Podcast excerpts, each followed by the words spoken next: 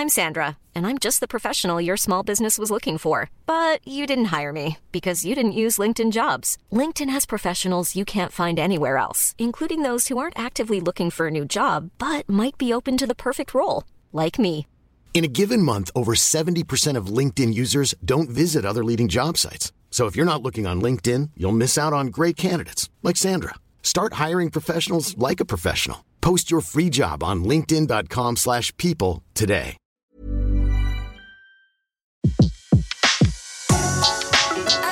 Le meilleur de séances radio est maintenant sur We Love Cinéma.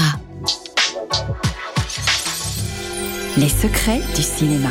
Découvrez toutes les anecdotes et secrets de tournage du 7e art dans Les secrets du cinéma sur Séance Radio par BNP Paribas. Bienvenue en France. Intègre-toi, cette fois ça me fatigue de devoir vous déménager tous les trois mois. À quoi ressembleront les salles de cinéma françaises de demain, maintenant que la révolution numérique est quasi terminée J'ai compris que quelque chose de nouveau pouvait arriver dans ce monde. Selon les chiffres du CNC, en 2013, 5239 écrans cinématographiques sont équipés pour la projection numérique, soit 94,5% de l'ensemble des écrans actifs sur le territoire national. Que s'est-il passé ici? Une puissance nouvelle menace de détruire notre cité. La prochaine révolution pourrait être ailleurs et toucher l'environnement des cinémas. Selon certains professionnels, on vient au cinéma pour avoir des souvenirs. Et ces souvenirs se fabriquent grâce à des endroits qui devraient être inoubliables.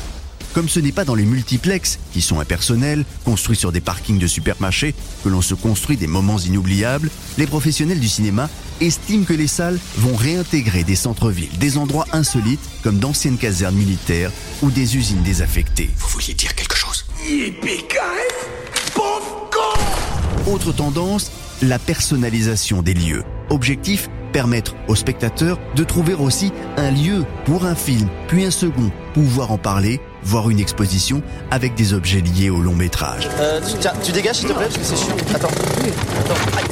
Tu fais mal là, tu dégages. Bah ouais, mais attends, c'est chiant. Bref, être dans un environnement qui à tout moment rappelle l'univers du cinéma. Pourquoi tant d'histoires? De nouveaux acteurs ont l'intention de prendre place sur ce créneau, notamment EuropaCorp, dont le premier multiplex, sous la marque EuropaCorp, ouvre à Tremblay en France avec ses 12 salles et sa capacité d'accueil de 5200 places. Allons-y.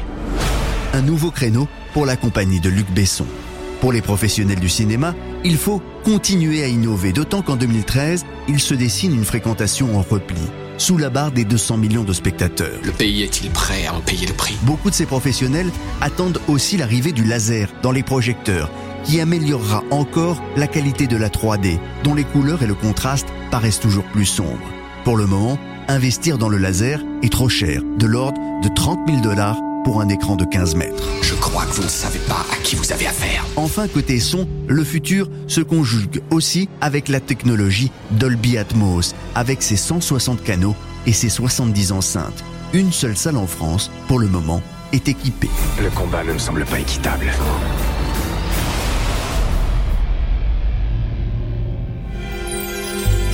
C'était Les secrets du cinéma sur Séance Radio, la radio de tous les cinémas par BNP Paribas. Retrouvez l'ensemble des contenus séances radio proposés par We Love Cinéma sur tous vos agrégateurs de podcasts.